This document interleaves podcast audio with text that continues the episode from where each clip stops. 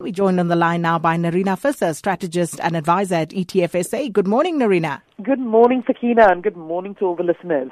Now, Nerina, late on Friday, we received the welcome news that S&P had not downgraded our sovereign rating. Does this mean that we can now stop worrying about the dreaded junk status label? Whew, I hear a collective big sigh of relief around the country. Yes, we are certainly very grateful. I think that we got another 6 months to sort of continue getting our house in order before S&P visits us again.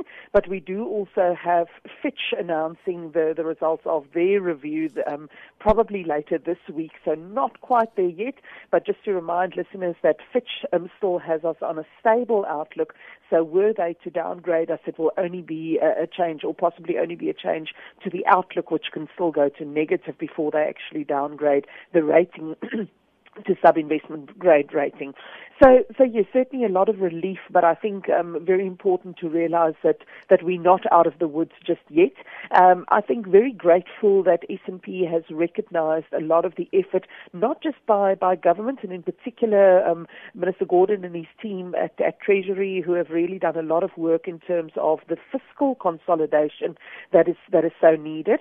But I think we've seen this great cooperation between government and business, in particular these three work streams that have been put together between the captains of industry and government departments, really focusing on, I guess, the important aspects that we need to do in order to avoid this investment grade downgrade permanently, which we know is all about growth, but then also the other aspects that need to be done. You know, we've got sort of a forecast of better fiscal numbers, but we actually now need to put those into practice.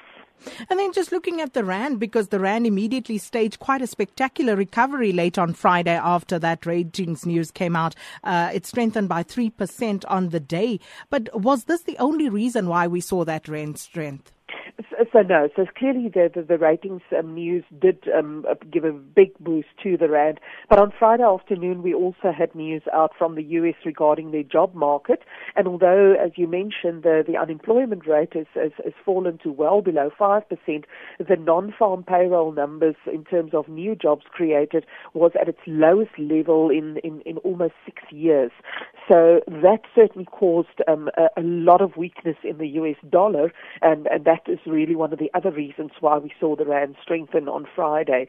We also see that spill over into the East, into Japan, for example, this morning, where the weak dollar is resulting in a much stronger yen, which, of course, is never good news for that big export-led economy and market, and that's one of the main reasons why we see the Japanese market on the back foot this morning.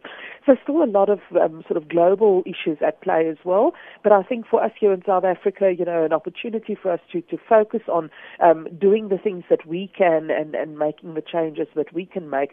You know, one of the big, I think, areas of interest also will be the state-owned enterprises, and it's not just about the ownership of those state-owned enterprises. So here I'm talking about the likes of SAA and even ESCOM, Sanral, and so on.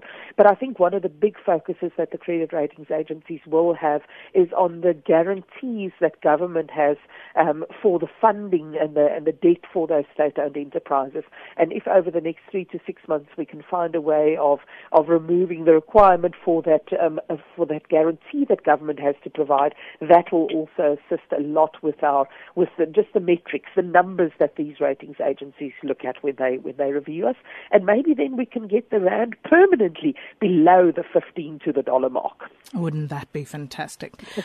Well, Nerina, we're going to leave it there for this morning. Speak to you again tomorrow. And Nerina Visser, strategist and advisor at ETFSA.